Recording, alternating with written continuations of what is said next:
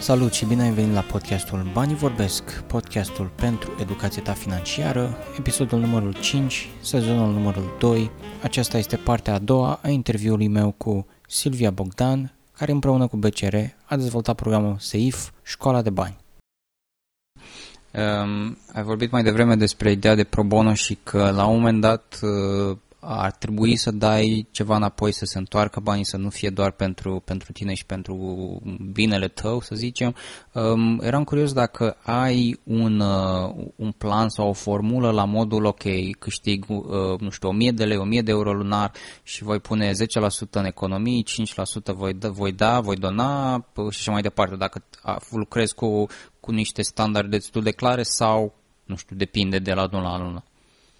Uh, da, am standarde foarte clare, am uh, uh, o, o claritate foarte mare asupra categoriilor de cheltuieli importante. Donațiile sunt unul dintre conturile de cheltuieli, mă rog, e o investiție mai degrabă, aș putea să spun. Există lucruri pe care le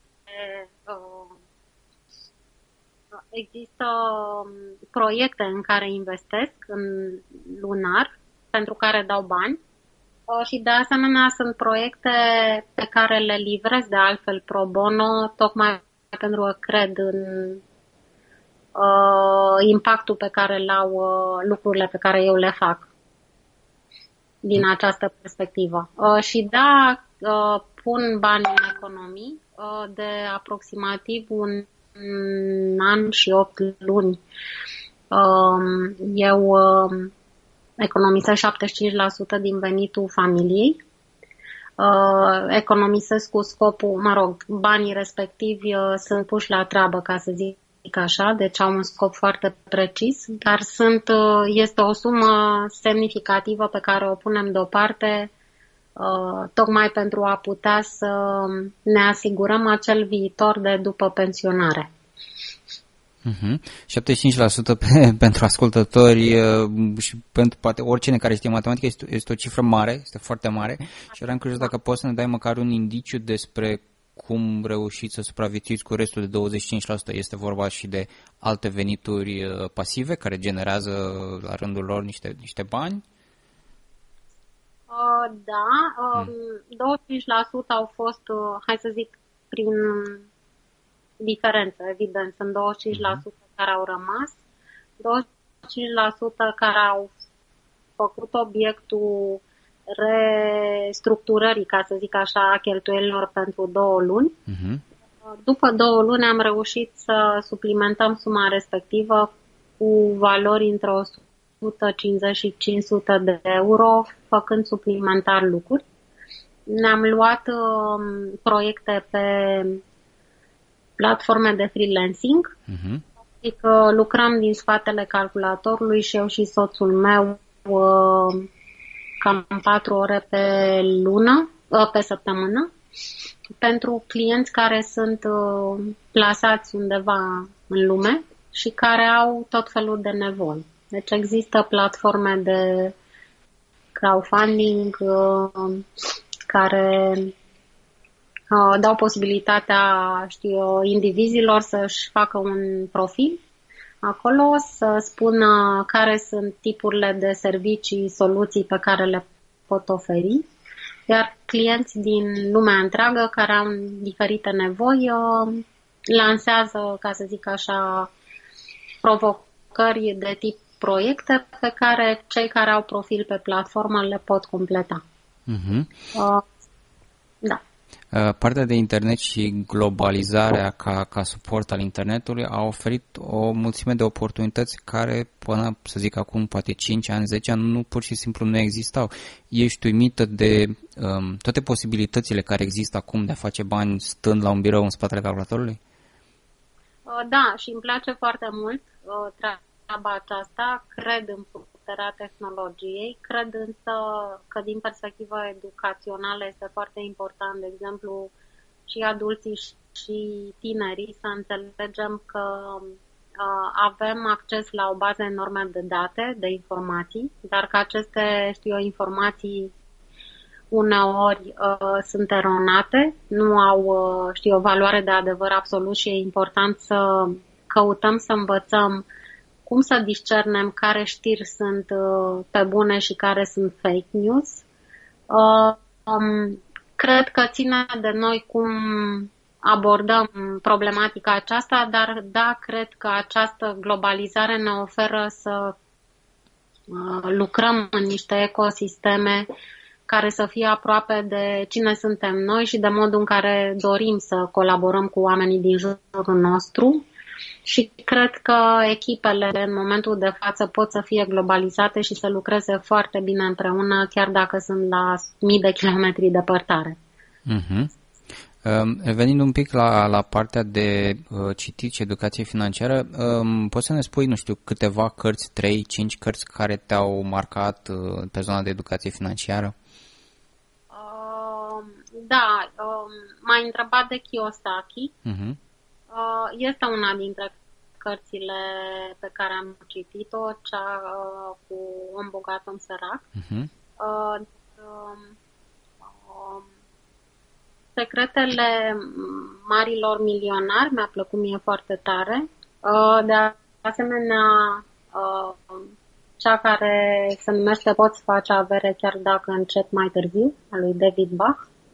Um, am citit câteva cărți um, care sunt foarte centrate pe protejarea activelor și pe comportament investițional um, scrise de David Darst de asemenea, mi-au, mi-au plăcut și, bineînțeles, toată bibliografia care există uh, de la Jim Collins până la James Montier uh, pe subiectele financiare sau investiționale.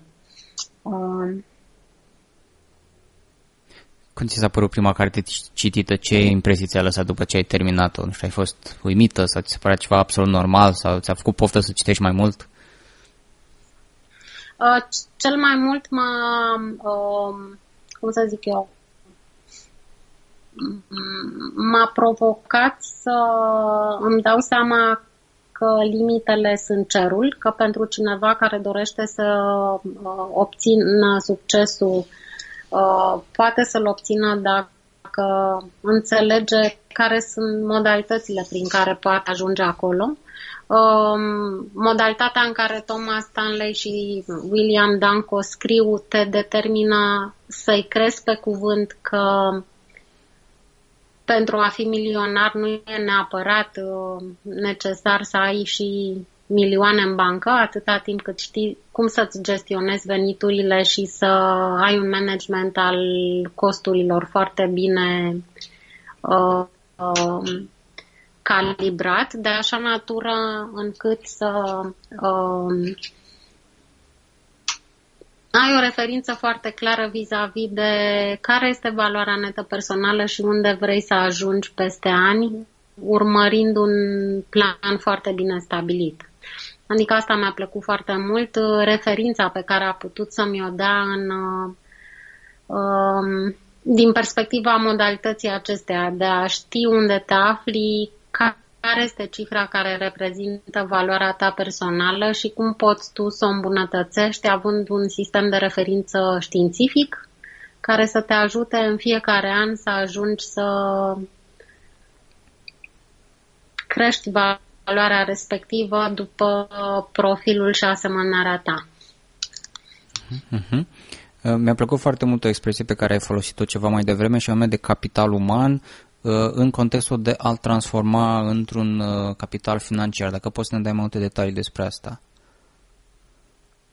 Da, există o, hai să zic, eu o numesc mantra educației financiare. Este un grafic care operează cu două dimensiuni, vârsta individului, respectiv valoarea netă pe care acesta o are sau o poate avea Graficul te poate ajuta să vizualizezi parcursul vieții tale de la 0 la peste 70 de ani. Acest grafic, practic, în raport cu valoarea vârsta, în, valo- în raport cu valoarea netă, te, te plasează în trei stadii diferite de vârstă și de acumulare, respectiv între 0 și 35 de ani uh, ești în stadiul 1 de hai să zic, construirea averii și care practic um, mie mi se pare că este cel mai important stadiu pe care multe generații, pe, cel puțin în România, le-au ars, ca, la ars, ca urmare a faptului că între 0 și 30 de ani e de fapt exact vârsta, sau mai bine zis intervalul în care tu te naști, te descoperi, te autodescoperi și, mă rog, te, te descoperi uh, în raport cu ceilalți, începi să înveți, să te uh, definești ca individ și să descoperi cât de important e să fii educat și cum să folosești educația pe care o ai în toate aspectele vieții tale, urmând ca în stadiul al doilea să capitalizezi pe acest capital uman, transformându-l în capital financiar, adică modalitatea în care după 35 de ani până în 55 de ani încep să lucrezi la portofoliul tău de active de așa natură încât să crești valoarea personală, tocmai pentru că ai început cu niște bune practici în primul stadiu al dezvoltării tale. Adică e, ca să zic așa, etapa a doua care se numește acumulare de avere este cea în care te completezi ca individ, devii matur atât uman cât și profesional, uh, îți schimbi cumva prioritățile, te duci către zona de a-ți construi o familie, a avea copii și așa mai departe, dar și o carieră pe care vrei să o duci la, pe culmile succesului și ca atare uh, lucrurile pe care le-ai învățat înainte de 35 de ani ar trebui să fie referința pentru a capitaliza în această etapă fulminantă din viața ta ca individ.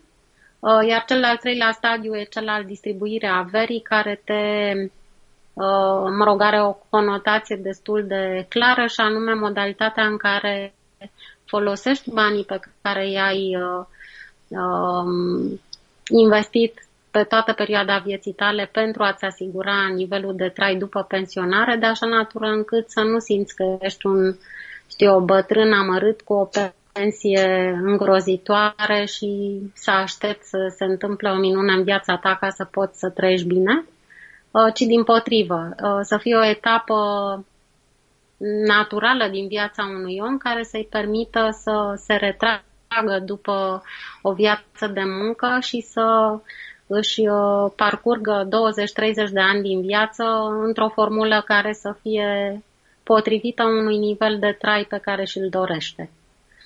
Uh-huh. Uh, la asta m-am referit. Cred că am spus puțin că am complicat lucrurile, dar... Uh, nu, eu, eu am înțeles perfect și o să, o să avem și o să avem și un grafic în, în articol să ilustrăm mai, mai bine. Um, îmi place ideea asta de, de evoluție și de etape și întrebarea mea următoare este um, de lungul timpului, din experiența ta, uh, dacă poți să ne spui care a fost un eșec financiar major, respectiv un succes financiar major. Da, foarte bună întrebare. Foarte bună întrebările. Um, eșec financiar, da. Um, am avut un um, business uh, care a eșuat. Uh, a eșuat ca urmare a unui context uh, care n-a ținut neapărat de mine, dar care m-a afectat profund și care practic mi-a periclitat uh, viața și mie și soțului meu. Practic, uh, aproximativ șapte ani de zile am fost uh, influențați negativ de uh, pierderea de bani pe care am avut-o cu eșecul businessului. Uh-huh. Um, pierdere de bani care a condus practic la șapte ani în care a trebuit să ne reconfigurăm uh, statutul financiar, plătind foarte mulți bani la stat. Um, a fost greu, pentru că um, mai mult de 80% din banii pe care i-am câștigat uh, angajându-mă după această poveste uh, a trebuit să-i dau statului pentru a acoperi datoriile pe care le aveam um, și a fost o lecție foarte importantă aceasta de a, de a privi în viitor Uh, de a fi foarte uh, atentă la cu cine mă asociez și care sunt uh, așteptările, dar și, știu eu, proiecțiile financiare care uh, să-mi permită să amortizez uh, crizele care pot să apară pe parcursul vieții în etape la care mă aștept cel mai puțin. Adică, cu alte cuvinte, am învățat că e foarte important să anticipăm evenimentele neprevăzute care pot să apară, asigurând niște fonduri de rezervă, dar uh, asigurându-mă în special și la cu cine fac business. Uh-huh. Și de aici am învățat multe lucruri la nivel personal, în primul rând, din perspectiva finanțelor personale. Iar la nivel de succes, dacă consider că un moment a fost, nu știu, mult mai mare sau ți-a adus o bucurie mult mai mare ca altele? Um, ca succes, eu cred că dacă nu ne concentrăm neapărat uh, pe bani în activitățile pe care le facem zi de zi, banii vin. Adică eu fac vânzări din 1992 și Uh, am învățat din experiența de vânzător că cel mai important lucru e să înțelegi uh, care sunt uh, nevoile și aspirațiile pe care le are partenerul cu care încerci să faci business și ca atare, dacă nu te concentrezi pe contract, pe sumă, pe vânzarea pe care vrei să o faci, ci pe a înțelege cu adevărat care sunt premizele soluției pe care poți să-i oferi partenerului tău de business, banii vin oricum. Și cred că în asta constă, practic, cel mai mare succes pe care eu l-am avut și l-am în continuare. Faptul că mă concentrez foarte mult pe a găsi soluții care să se potrivească oamenilor cu care lucrez și care fac ca um, banii să vină automat ca, un, ca o recompensă pentru soluția pe care o aduc pe masă. Și nu sunt puțin banii pe care îi pot primi în acest fel dacă ceea ce dau uh, ca soluție se ridică la nivelul așteptărilor partenerilor cu care lucrez. Mm-hmm. Ok. Deci, da, cred că contează mult să nu te concentrezi neapărat cu orice preț pe a face bani, ci pe a face ceea ce trebuie să faci bine și uh, într-un proces bun, ca să zic așa, banii vin. Sunt câteva aspecte de care m-am lovit și eu și uh, încă mă mai lovesc de ele, unele dintre ele fiind contraintuitive. Uh, cum poate să mă ajute pe mine, de exemplu, să donez bani sau uh, de ce, de ce ar fi nevoie să am eșecuri financiare ca să pot să, să mă dezvolt. Și totuși astfel de lucruri sunt esențiale într-o, într-o educație a, a oricui, dacă nu trece prin ele, nu, nu are o experiență atât de hands-on, doar, doar, doar din citit, doar din uh, lucruri făcute în siguranță, nu, nu văd o dezvoltare foarte, uh, foarte, foarte mare. Sau, um, da.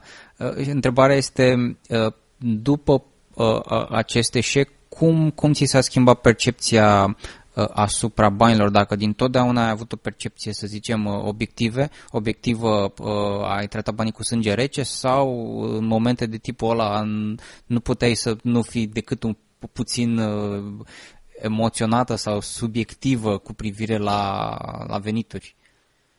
Um, îmi amintesc cu siguranță că au fost momente din viață foarte dificile. Îmi amintesc clar că au fost situații când efectiv nu aveam ce să mâncăm ca urmare a lipsei banilor. Um, nu-mi dau seama cum am trecut, adică cred că noi oameni uităm foarte repede ce ni se întâmplă, atâta timp cât uh, lucrurile ies bine într-un final. Um, e destul de,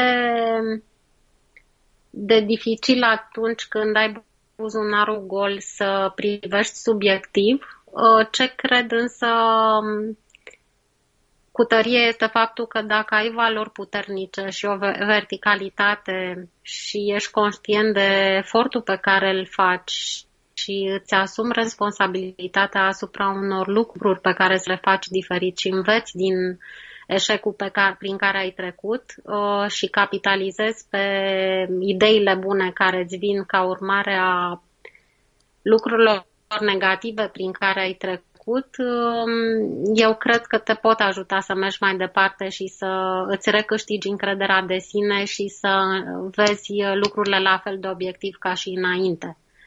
Adică uh, um, cred că sunt pot să, să pară ca niște vorbe mari, dar uh, eu cred că depinde de fiecare individ cum își creează viața uh, și dacă pleacă de la eu mă consider un creator al vieții mele și ca urmare uh, pot să spun că într-un fel sau altul sunt intolerantă la, știu o victimizare, la a-ți linge rănile, la a te uh, lamenta și la a găsi uh, numai ce nu funcționează. Cred că cel mai important lucru e să, cel puțin așa fac eu, mă, mă leg foarte mult de aspectele pozitive care mă pot determina să depășesc situațiile grele din viață și asta are legătură și cu finanțele. Adică după o furtună în care ți-ai pierdut totul, eu cred că vine și o zi luminoasă, însorită și care îți oferă acolo o ancoră care să te ajute să mergi mai departe. Mm-hmm, neapărat, așa este. Uh, mi-a plăcut că ai punctat foarte bine ideea de uh, verticalitate și uneori de a poate de a refuza bani pe care simți că nu-i meriți sau de a uh, nu da curs unor oportunități care consider că nu se potrivesc cu, cu tine, cu valorile tale, cu stilul tău de viață. Uh, au fost momente de, de tipul ăsta în care pur și simplu ai refuzat anumite colaborări, deși ar fi fost, ar fi reprezentat niște venituri importante, doar pentru că nu considerai că se potrivesc? Da, este uh, e, e un exemplu foarte relevant. Adică ca vânzător întotdeauna sau de cele mai multe ori uh, te lovești și de situații de acestea, cu astfel de situații în viața ta. Um, eu am învățat că un vânzător bun, de exemplu, un om care practic atrage venituri semnificative, este cel care uh, renunță la cel mai mare contract din viața lui uh, în condițiile în care acel contract nu se desfășoară în mod etic Um, cred că e o chestiune de verticalitate și de valori personale care, cel puțin pe mine, m-au determinat să spun nu e ceea ce îmi doresc, oricât de mulți bani mi-ar aduce acest uh, contract. Pot să trăiesc mai departe cu ideea că vor fi și alte oportunități și așa s-a întâmplat. Um, de asemenea, cred că uneori uh, lucrurile acestea ne ajută să devenim mai buni. Îmi amintesc că printre primele uh, vizite pe care le-am avut în corporație, în corporații în momentul în care am început ca vânzător în 1994, am ajuns uh, prin 97, dacă mi-amintesc eu bine, am ajuns la Orange, pe vremea aceea se numea Dialog, uh-huh birom, nu mai țin minte exact, uh, și țin minte că m-am dus să iau o comandă de papeterie și birotică și când am ieșit din, uh, din lift, fix în fața mea, în recepția companiei, era un uh, poster care înfățișa trei uh, pinguini imperiali, vreo doi erau așa pe burtică și unul era în picioare și era un moto acolo care spunea cine nu cade nu se ridică. Și mi-a, mi-a rămas întipărit în minte și iată că peste ani îl, îl tot dau ca exemplu faptul că uneori uh, când suntem uh, acolo sus, adică e clar că ego-ul ne determină să avem succes, numai că succesul exacerbat duce la eșec din punctul meu de vedere și cred că e foarte important inclusiv din perspectivă financiară să uneori să ne auto uh, obligăm să cădem, apropo de poster și de exemplu pe care l-am dat, că uneori e important să ne oprim pe loc sau să reducem motoarele la relanti sau pur și simplu să ne punem singur o piedică și să cădem pentru a putea să o luăm de la capăt într-un mod care să fie mai potrivit pentru noi și pentru viața noastră. Uh-huh. Gândindu-ne tot așa la, la etapele dezvoltării financiare, aud din ce în ce mai des de ideea de libertate financiară, de independență financiară. Um, cum se ajunge la așa ceva? Ce indicatori trebuie să urmărim? Păi, așa cum spuneam și mai devreme, uh, din ceea ce am studiat eu, este drept că este, hai să zic, um, școala americană. Uh, cel mai important lucru este să, să pleci de la acea poză care îți arată sănătatea financiară a vieții tale și anume valoarea netă personală. Adică cifra care indică care este diferența între acumulările și datoriile pe care le ai, um, cum această cifră în raport cu acea referință care îți arată cât de bun acumulator de avere ești, uh, cum folosești această, um, acest instrument care se numește valoare netă personală pentru a-ți crește uh, valoarea în fiecare an până la anumite etape din viața unui om, există o știință în spate și o matematică. Se regăsește în, uh, în documentele SAIF pe care eu le-am creat uh, și care te ajută cumva să îți faci un plan foarte bine stabilit, astfel încât uh, de la an la an să crești această valoare a portofoliului care îți permite să îți menții un anumit nivel de trai.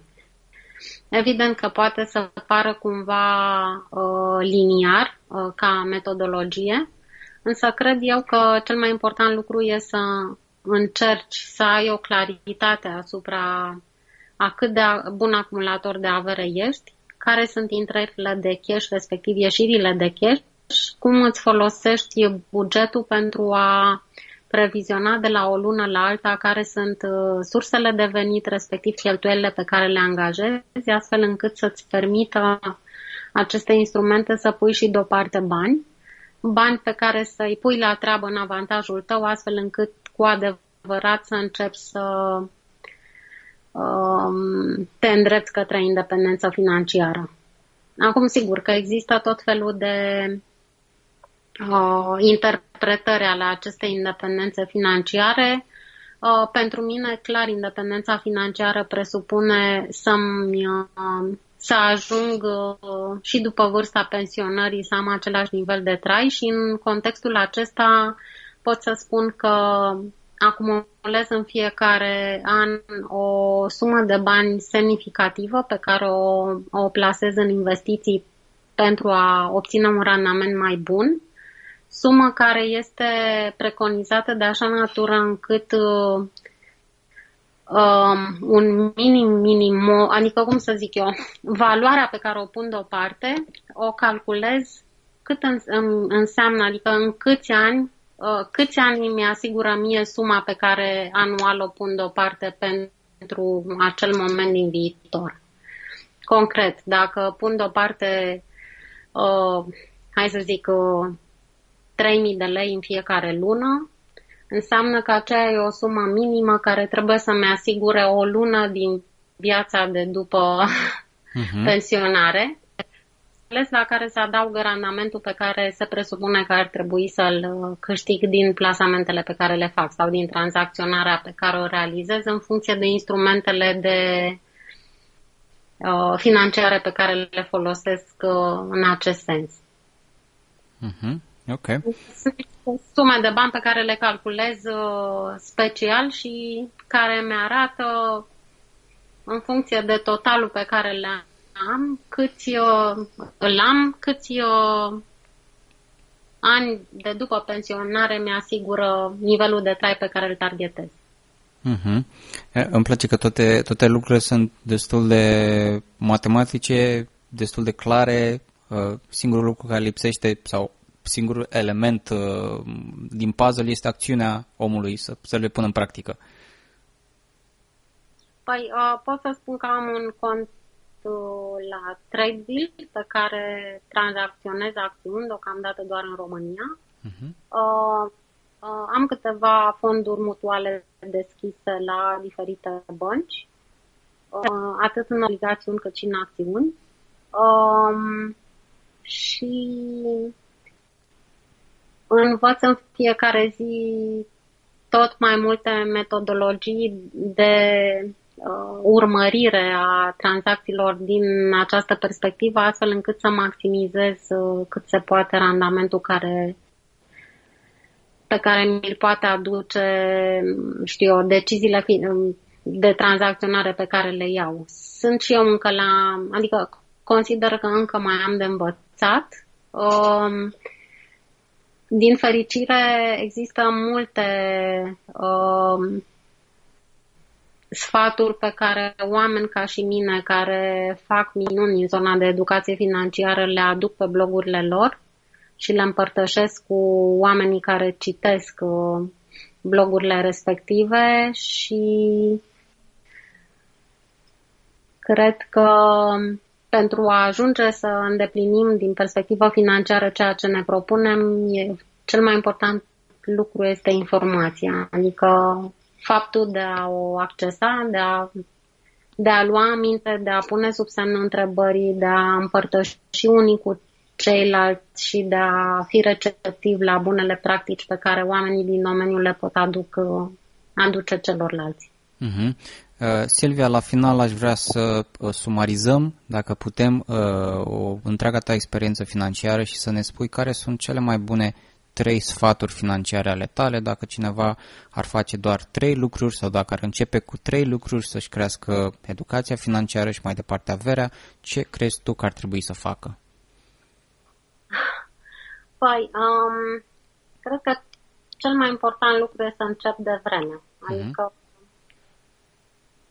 să încep de mic să te uiți într-o manieră care să-ți permită pe termen lung să fii tu cel care vrei. În al doilea rând, uh, să nu reinventezi roata și să fii extrem de permisiv la uh, sfaturile, informațiile pe care le furnizează surse credibile, care îți pot da niște referințe. Iar în al treilea rând, faptul de a avea un plan și de a te ține de el. Uh, pentru că eu cred că repetiția este mama învățării. Adică dacă ne construim niște obiceiuri sănătoase care ne permit să descoperim că se poate și uh, rezultatul merge în direcția a ceea ce noi ne propunem, o să fim tentați uh, cu pași mici să aprofundăm comportamentul respectiv astfel încât să funcționeze și la nivel personal. Mm-hmm.